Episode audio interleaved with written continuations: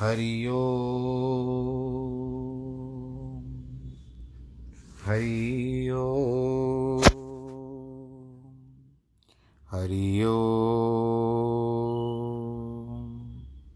गुरुर्ब्रह्मा, गुरुर्विष्णु, गुरुर्देवो महेश्वरः, गुरुर्साक्षात् परब्रह्मः, तस्मै श्रीगुरवे नमः।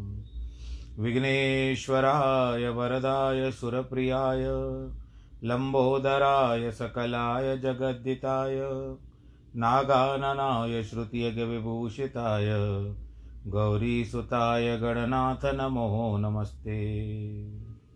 नाहं वसामि वैकुण्ठे, योगिनां हृदयेन च, मद्भक्तां यत्र गायन्ति, तत्र तिष्ठामि नारद। जिस घर में हो आरती, चरण कमल चितलाय तहाँ हरि वासा करे, ज्योत अनंत जगाए। जहाँ भक्त कीर्तन करे, बहे प्रेम दरिया। तहाँ हरि श्रवण करे, सत्यलोक से आए। सब कुछ दीना आपने, भेंट करूँ क्या नाथ? नमस्कार की भेंट लो जोड़ू मैं दोनों हाथ, जोड़ू मैं दोनों हाथ, जोड़ू मैं दोनों हाथ। शान्ताकारं भुजगशयनं पद्मनाभं सुरेशं, विश्वाधारं गगनसदृशं मेघवर्णं शुभाङ्गं, लक्ष्मीकान्तं कमलनयनं योगिवृधानगम्यं वंदे विष्णुं भवभयहरं सर्वलोकैकनाथं। मङ्गलं भगवान् विष्णु, मङ्गलं गरुडध्वज, मङ्गलं पुण्डरीकाक्ष, मङ्गलाय तनोहरि। सर्वमङ्गलमाङ्गल्ये शिवे सर्वार्थसाधिके, शरण्ये त्र्यम्बके गौरी। नारायणी नमोऽस्तु ते, नारायणी नमोऽस्तु ते। नारायणी नमोऽस्तु ते। श्रीकृष्णगोविन्द हरे मुरारे, हे नाथ नारायण वासुदेव। श्रीकृष्णगोविन्द हरे मुरारे, हे नाथ नारायण वासुदेव। हे नाथ नारायण वासुदेव, श्रीनाथ नारायण वासुदेव हे नाथ नारायण वासुदेव श्रीनाथ नारायण वासुदेव श्रीकृष्णगोविन्द। हरे मुरारे। हे नाथ नारायण वासुदेव हे नाथ नारायण वासुदेव हे नाथ नारायण वासुदेव नारायणं नमस्कृत्यं नरं चैव नरोत्तमं। देवीं सरस्वतीं व्यास ततो जयमुदीरयेत् कृष्णाय वासुदेवाय, हरे परमात्मने, प्रणतक्लेशनाशाय, गोविन्दाय नमो नमः। सच्चिदानन्दरूपाय, विश्वोत्पत्त्यादिहेतवे, तापत्रयविनाशाय श्रीकृष्णाय वयं नुमः। यं प्रव्रजन्तमनुपे, तमपेतकृत्यं द्वैपायनो विरह, कातर आजु आव। पुत्रेति तन्मयतया, तर्वो विनेदो, तं सर्वभूतहृदयं मुनिमानतोऽस्मि मुनिमानतोऽस्मि मुनिमानतोऽस्मि। भगवान श्री कृष्णचंद्र जी के चरण कमलों में प्रणाम करते हुए, श्रीमद् भागवत के पुराण को भी प्रणाम करते हुए प्रिय भक्तजनों, आज की कथा के प्रसंग को आगे बढ़ाते हैं। अब यहाँ पर गंगा जी का वर्णन आ रहा है। सगर की बात से निकला अब सगर की बात आती है तो गंगा भी तो आनी चाहिए। अब इस तरह से सुखदेव जी महाराज कहते परीक्षित इसके बाद अंशुमान ने गंगा जी को लाने के लिए बड़ी भारी तपस्या की। जब उनकी मृत्यु हो गई, तब उनके पुत्र दिलीप ने भी वैसा ही तपस्या किया। पर उनकी भी मृत्यु हो गई। दिलीप के पुत्र भागीरथ तपस्या पे बैठे। भागीरथ ने घोर तपस्या करके माता गंगा को प्रसन्न किया। वो उनके समक्ष प्रकट हुई। देखो, जो लोग कभी देवताओं की, देवी देवताओं का भजन पूजन नहीं करते, ध्यान नहीं करते, जिनके हृदय में श्रद्धा नहीं है, विश्वास नहीं है, जिनको नमक नमक, तेल, लकड़ी की चिंता से फुर्सत नहीं मिलती, महात्माओं का संग नहीं मिलता, उन्हें यह बात समझ में नहीं आती कि गंगा जी भी दर्शन देती है। सब वस्तुओं की अधिष्ठात्र देवी होती है, उनका देवता होता है। जब सद्भाव से, ईश्वर भाव से किसी भी वस्तु की पूजा की जाती है तो तत् तदाकार और ईश्वर ही तत् तत् देवताओं के रूप में आकर दर्शन देते हैं। ऐसे कई महात्मा हैं जिनको नर्मदा गंगा जी दर्शन देती है और उनसे बात भी करती है। हमारे बाबा, एक बार बाबा ने बताया था कि जब सोलह साल की बाढ़ आने वाली थी और मैं गंगा जी की धारा के बीच में टीले पर रहता था तो गंगा जी घड़ियाल पर बैठ कर आई और यह कह कर के चली गई कि मैं इस टीलों को डुबोने वाली हूँ, इसीलिए तुम इसको खाली कर दो। ऐसे अब इस युग में, उस युग में हो सकता है। तब यदि भागीरथ जैसे तपस्वी महापुरुष गंगा जी के दर्शन किया तो इसमें आश्चर्य की बात है। अपना मन अगर आप खोल दोगे ना तो अपने आप ही सब कुछ अपने आप स्वतः ही आ जाएगा। कभी रविदास की कथा होगी, समय तो बताएँगे कि किस तरह से गंगा जी की भक्ति करते थे और गंगा जी कैसे प्रसन्न रहती थी। जब भागीरथ के सामने प्रकट हुई तो उन्होंने अपना अभिप्राय निवेदित किया कि आप मृत्युलोक में आइए, पधारिए। गंगा जी ने कहा, मुझे तुम्हारी बात स्वीकार है पुत्र, लेकिन जब मैं धरती पर गिरूँगी तो मेरा वेग कौन धारण करेगा? इतनी आकाश गंगा होकर के गिरूँगी, पृथ्वी को फाड़ करके पाताल में चली जाऊँगी। और कोई मेरा वेग धारण नहीं कर सकता तो धरती फट जाएगी, मैं आप पाताल में चली जाऊँगी। दूसरी बात यह है कि लोग मुझमें नहा नहा कर अपने पाप धोएँगे तो और चलते बनेंगे। वो मुझसे सहन नहीं होगा। भागर भागीरथ जी ने कहा, माता, आपके भीतर केवल पापी स्नान नहीं करेंगे, बल्कि बड़े बड़े ब्रह्मनिष्ठ, साधु सन्यासी और लोक पावन महात्मा भी आपका स्नान करेंगे। वे सर्वधारण के साजन्य स्नानजन्य पापों को खींचकर ब्रह्मनिष्ठ से भस्म कर देंगे। यही बात आपके वेग की है तो मैं उनके लिए आपको शंकर जी धारण करेंगे। इसके बाद गंगा मौन हो गई। तब राजा भागीरथ ने शंकर जी को संतुष्ट करने के लिए तपस्या आरंभ की। भगवान शंकर थोड़े दिनों में संतुष्ट हो गए। उन्होंने सावधान होकर गंगा जी के वेग को धारण किया। वहाँ से राजा भागीरथ भगवती गंगा को नदी पर, धरती पर लेकर आए। यही लोग कहते हैं कि गंगा जी के गौमुख से हरिद्वार लाने के लिए भागीरथ ने एक इंजीनियर का काम किया था। आज जैसे बड़े बड़े बाँध बनाए जाते हैं ना तो उस तरह से उस इंजीनियर का नाम लिया जाता है। तो ये माता गंगा को लेके आने वाले सर्वप्रथम जो इंजीनियर थे, वो भागीरथ जी थे। उन्होंने योजना के अनुसार पहाड़ तोड़े, जल के लिए रास्ता निकाला। उनके रथ में पहाड़ तोड़ने की शक्ति थी, इसीलिए उनका रथ मार्ग में पहाड़ों को तोड़ता हुआ चला और उसके पीछे गंगा जी धरती पर आई और प्राणियों को पवित्र करने लगी। जब चल गंगा जी चल रही थी तो एक गीत आप लोगों ने सुना होगा, बहुत पुराना गीत है। मचलती हुई हवा में चम चम हमारे संग संग चले गंगा की लहरें। ओ, जमाने से कहो, अकेले नहीं हम, हमारे संग संग चले गंगा की लहरें। बोलो गंगा मैया की जय। भगवती गंगा में पापाकर्षण की कितनी अलौकिक शक्ति है, इसका संकेत स्वयं उन्होंने भागीरथ को दे दिया है। उनकी आकर्षण शक्ति भौतिक रूप से ज्ञात होती है। जब मनुष्य उसमें स्नान करता है तो शरीर में जो पाप होते हैं, वो उनको खींच लेती है और मनुष्य स्नान करने के बाद निष्पाप अनुभव करता है। पर यहाँ पर मैं आपको ये सचेत कर दूँ कि बाहर निकलने के बाद आपने फिर से कर्म शुरू कर दिए, उसमें गंगा जी को आप साथ कर आपका साथ नहीं देगी।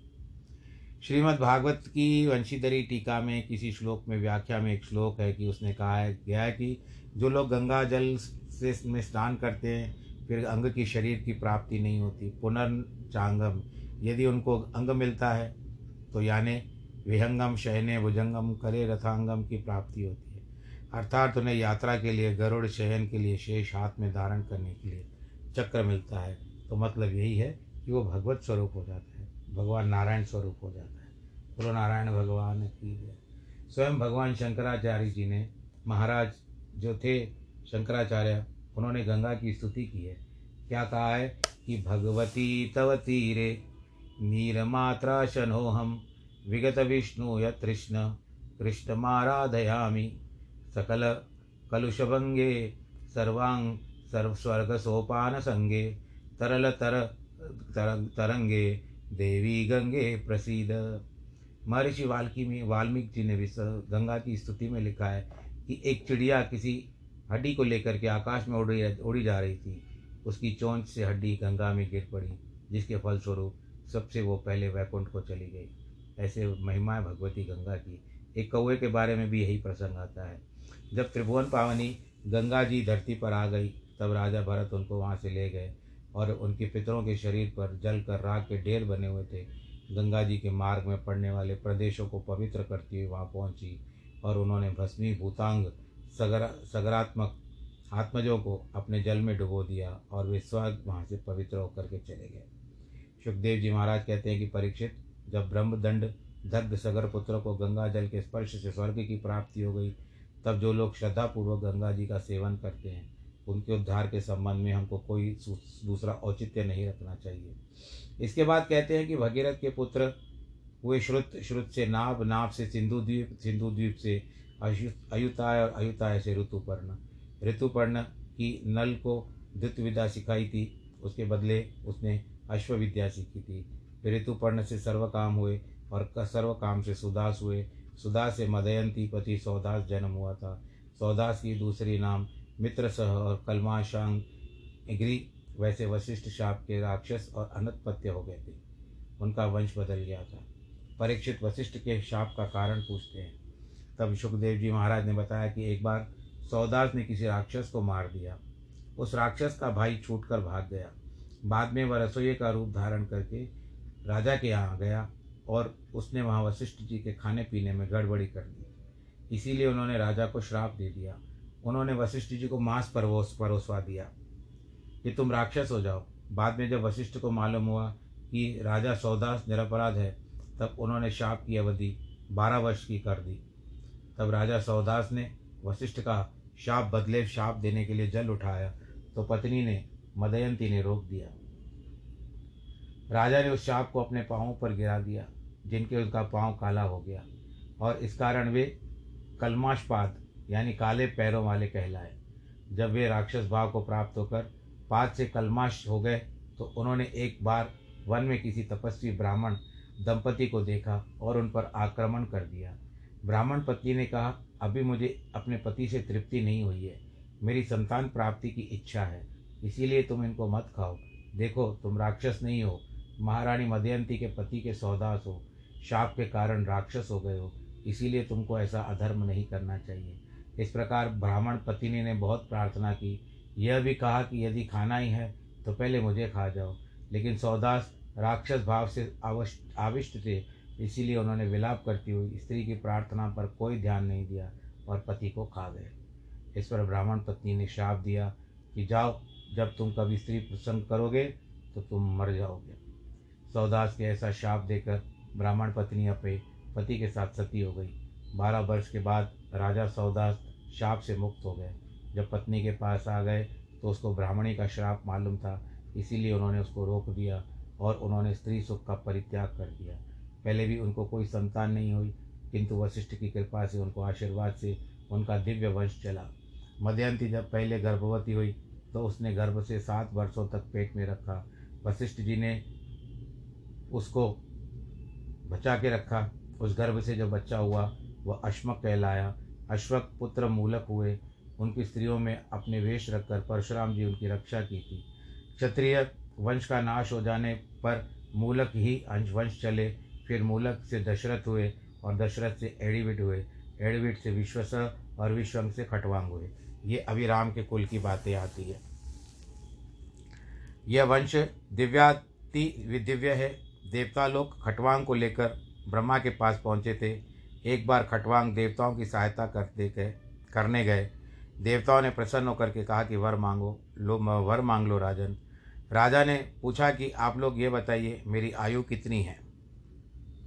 देवताओं ने कहा, दो घड़ी। यह सुनकर राजा अपने नगर में आए। वहाँ आकर उन्होंने परमात्मा की आराधना की। उन्होंने देवताओं से कुछ नहीं लिया। विश्व सृष्टि में भगवान विष्णु के सिवा दूसरी किसी वस्तु को देखा तक नहीं।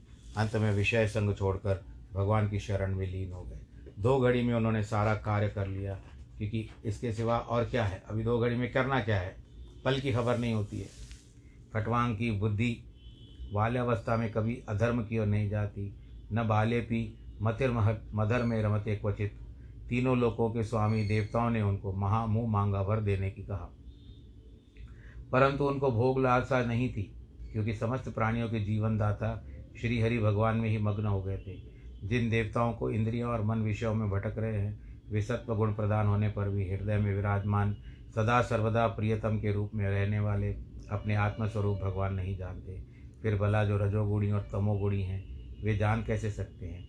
इसीलिए उन्होंने गंधर्व, पुरोपम विश्वश्रृंगी वस्तुओं को न देखकर सूक्ष्म पर ब्रह्म को मन में लगा लिया और वो परमात्मा में लीन हो गए।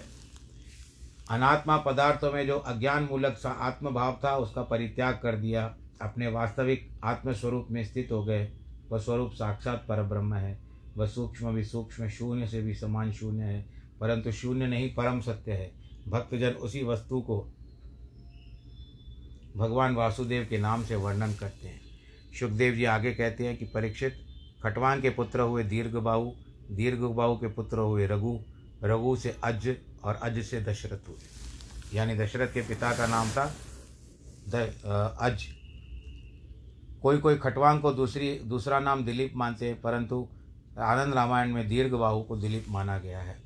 हरि अनंत, हरि कथा अनंत। महाराज दशरथ के यहाँ देवताओं की प्रार्थना पर स्वर, स्वयं भगवान ही राम, लक्ष्मण, भरत, शत्रुघ्न, इन चार रूपों में प्रकट हुए। रामचंद्र भगवान के चरित्र वर्णन बड़े तत्वदर्शी ऋषियों ने किया है। इतना लोक प्रसिद्ध है कि अनेक बार सुनने के बाद भी अच्छा लगता है। श्रुतम ही वर्णित त्वया सीतापतिर्महु। इसीलिए अब मैं तुमको सीतापति रामचंद्र की कथा क्या सुनाऊं? कि गुवर थे त्यरक्तराजो व्यत रद नुवनम। पद्म पद्म्याम प्रियया, प्रियाया, पाणिस्पर्शा क्षमायाम मृजित पथ पथरुजो यो हरीन्द्रानुजाभ्याम वैरूप्या चूर्ण पख्या, प्रिय विरह, रुषारो, पित भ्रु विभ्रंज, त्रस्ताब्दि, बर्ध, सेतु, खल, वदन कौशलेंद्र वतान। भगवान रामचंद्र ने पिताजी की आज्ञा से राज्य का परित्याग कर दिया। इनके चरण कमलों की स्वयं जानकी की स्पर्श करने, संकोच करती थी कि कहीं ये मेरे पैर मेरे छूने से छिल न जाएँ। वे ही चरण कमल। जब वन में विचरते, थक जाते थे तो हनुमान जी और लक्ष्मी जी उनका लालन संहारण करते थे। उन्होंने शूर्पणा का विरूप कर दी, को विरूप कर दिया। उनके कारण उनको अपनी प्रियतमा जानकी का वियोग सहना पड़ा। उसके बाद बहुत रोष हुआ। उन्होंने सेतु बांधा समुद्र को पार किया, राक्षसों का वध किया। ऐसे भगवान कौशलेंद्र हमारी रक्षा करें। ये श्लोक का अर्थ था, भगवान रामचंद्र ने विश्वामित्र के यज्ञ में जाकर मारीची और आदि राक्षसों को मारा। सीता के स्वयंवर में बड़ा भारी शैव धनुष था। उनको मध्य में तोड़ दिया, जैसे कोई गन्ने को तोड़ देता है। इसके बाद उनका विवाह सीता जी के साथ हो गया। वहाँ से लौटते समय उन्होंने परशुराम का दर्प भी चूर कर दिया। फिर जब राजाभिषेक का समय आया तो केकई के कारण उनको राज्य छोड़ना पड़ा। इस प्रकार योगी और प्राणियों का परित्याग कर देता है। वैसे सीता लक्ष्मण के साथ वन में चले गए। वह दंडकारण्य में राक्षसों को मारा। फिर सब जब मरीचि मृगवेश का धारण करके मारीच जो था एक हिरण का रूप धारण करके आया तो उसका भी वध किया।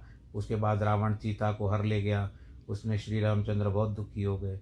उन्होंने यह दिखाया कि जो स्त्रियों के प्रति आसक्ति करते हैं, उनकी यही दशा होती है। स्त्री संगीनाम गतिमत मति, प्रथयश्च वाचार। मत्स्यावतारस्य मर्त्य क्षणम।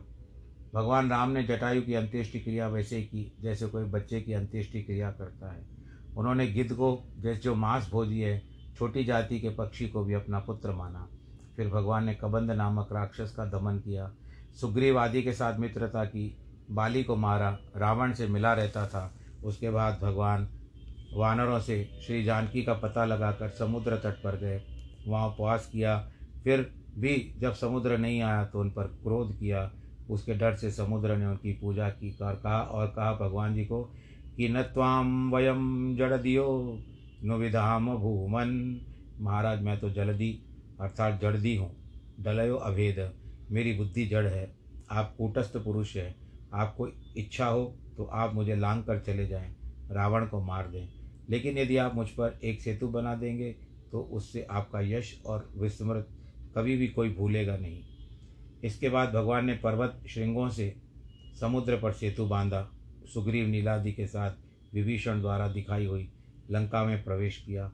लंका तो विचलित हो गई। रावण बड़े बड़े असुरों को लेकर युद्ध के लिए आया। उनको द्वंद्व युद्ध करके भगवान रामचंद्र जी ने हरा दिया। फिर इंद्र की प्रेरणा से मातली रथ लेकर के आया और उस पर सवार होकर भगवान ने रावण को ललकारा।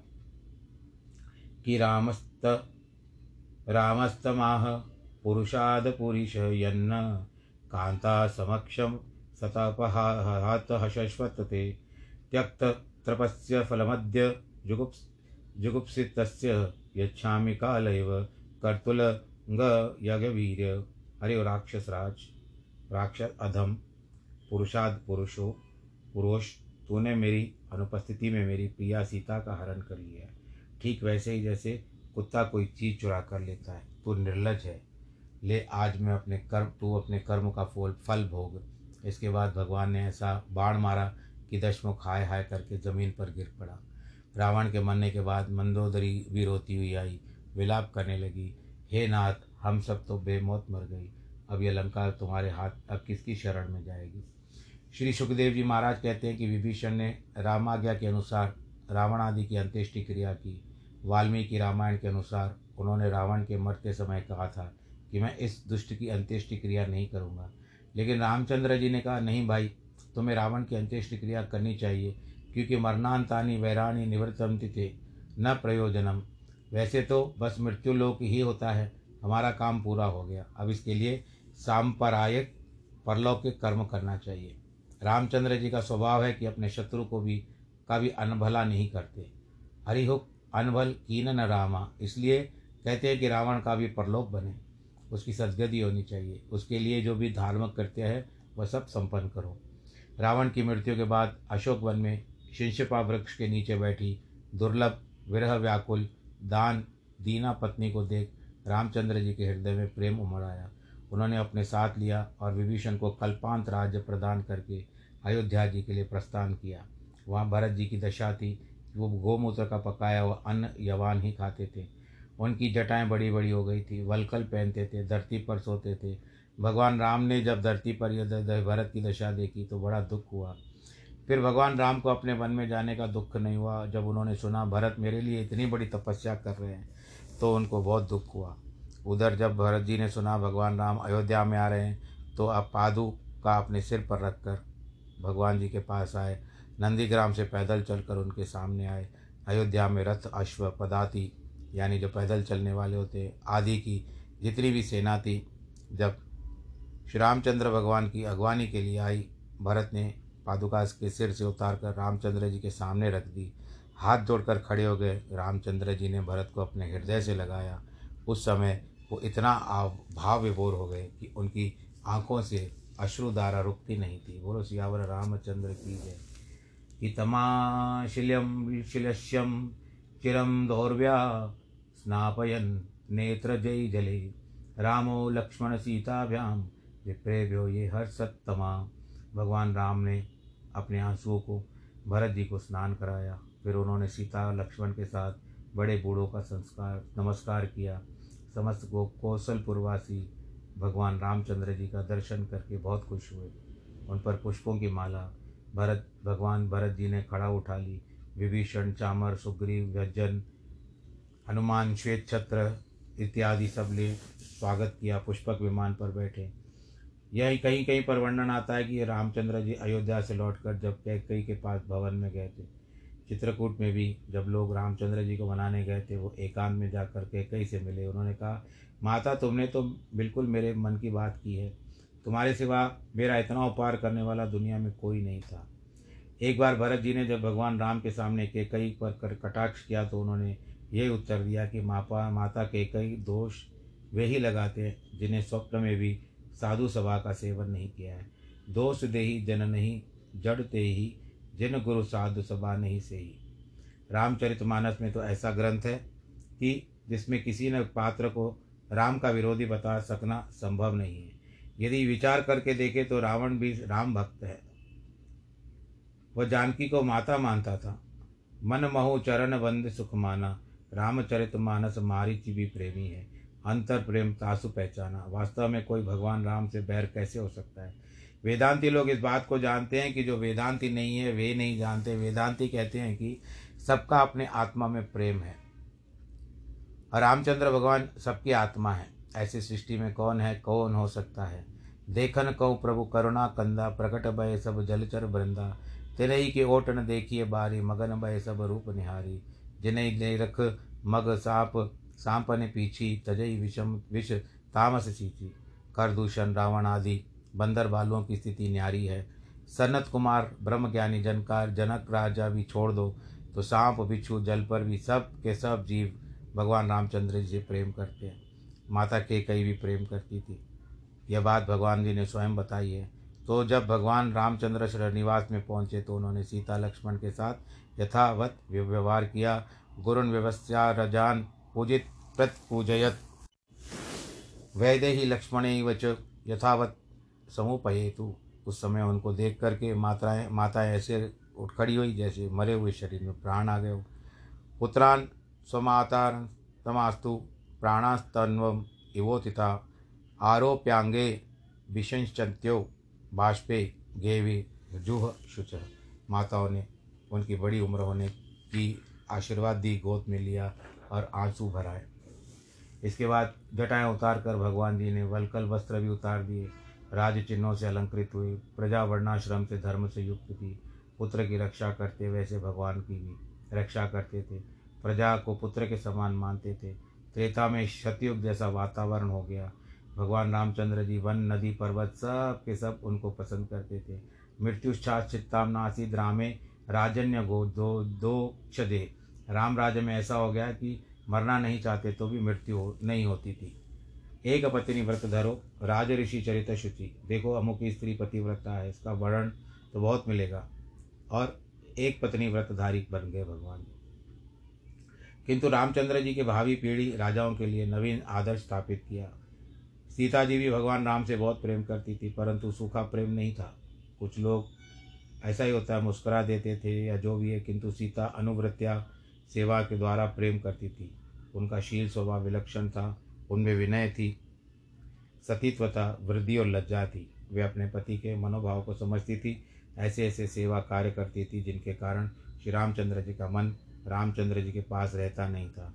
उनके मन को सदैव जानकी जी अपने मुट्ठी में रखती थी। तो आज के प्रसंग को हम यहाँ पर विश्राम देते हैं। फिर कल की कथा के प्रसंग में आगे चलेगी कथा। वार्ता तो चलती रहेगी। आप सुनते रहेंगे, मैं कहता रहूँगा, बस आप ईश्वर, आप सब की रक्षा करें। जिनके जन्मदिन है, वैवाहिक वर्षगांठ है, उनको बहुत बहुत बधाई। और दूसरा ये कहना था कि अब थोड़ा सा पहली अगस्त से मैं समय में थोड़ा परिवर्तन करने वाला हूँ। तो मैं पहली अगस्त को आप सबको बताऊँगा कि मैंने क्या निश्चित किया है। इसी बीच आप सब लोग अपना ख्याल ज़रूर रखिएगा। करोना काल का समय चल रहा है, ये तो विदित है। तो आपको ध्यान रखना चाहिए ना। हाथ धोइएगा, सैनिटाइज़र से हाथ को साफ़ करते रहिएगा मुख पर मास्क लगाइए भीड़ भाड़ के इलाकों से बचे रहिए और दूर की दूरी बना करके रखें सामाजिक दूरी भी बनाकर जिसमें हमारा भला, जिसमें सबका भला, उसमें हमारा भला भी है और वैक्सीनेशन नहीं हुई है तो उसका भी आप वैक्सीनेशन लगवा दीजिए, सर्टिफिकेट ज़रूर लीजिएगा। ईश्वर सबका रक्षक है, आप सबको सुरक्षित रखें। बाकी जो है तो इच्छा प्रभु के हिसाब से ही होती है। परंतु फिर भी यदि हमने कहते हैं ना, खुद ही को कर इतना बुलंद कि तेरी कहावत है कि खुद ही को कर इतना बुलंद कि तेरी हर तकदीर से पहले खुदा तुझसे पूछे कि बता तेरी रज़ा क्या है। तो भगवान जी हमारे कहने अनुसार चले, ऐसी कोई बात नहीं है, फिर भी आप सब लोग ध्यान रखिएगा। सर्वे भवंतु सुखिना, सर्वे संतु निरामया, सर्वे भद्राणी पश्यंतु माँ कश्चित दुख भाग भवेत। नमो नारायण।